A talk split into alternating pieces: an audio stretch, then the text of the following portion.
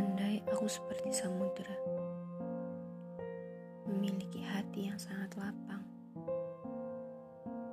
hingga tidak bisa menyaring apa pun yang hendak masuk ke dalam hatiku.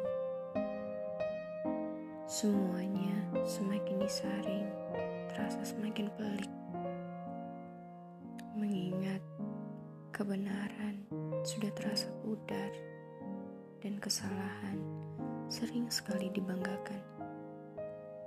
Yang aku tahu, setidaknya aku masih memiliki hati sebagai upaya untuk berdamai dengan diri sendiri.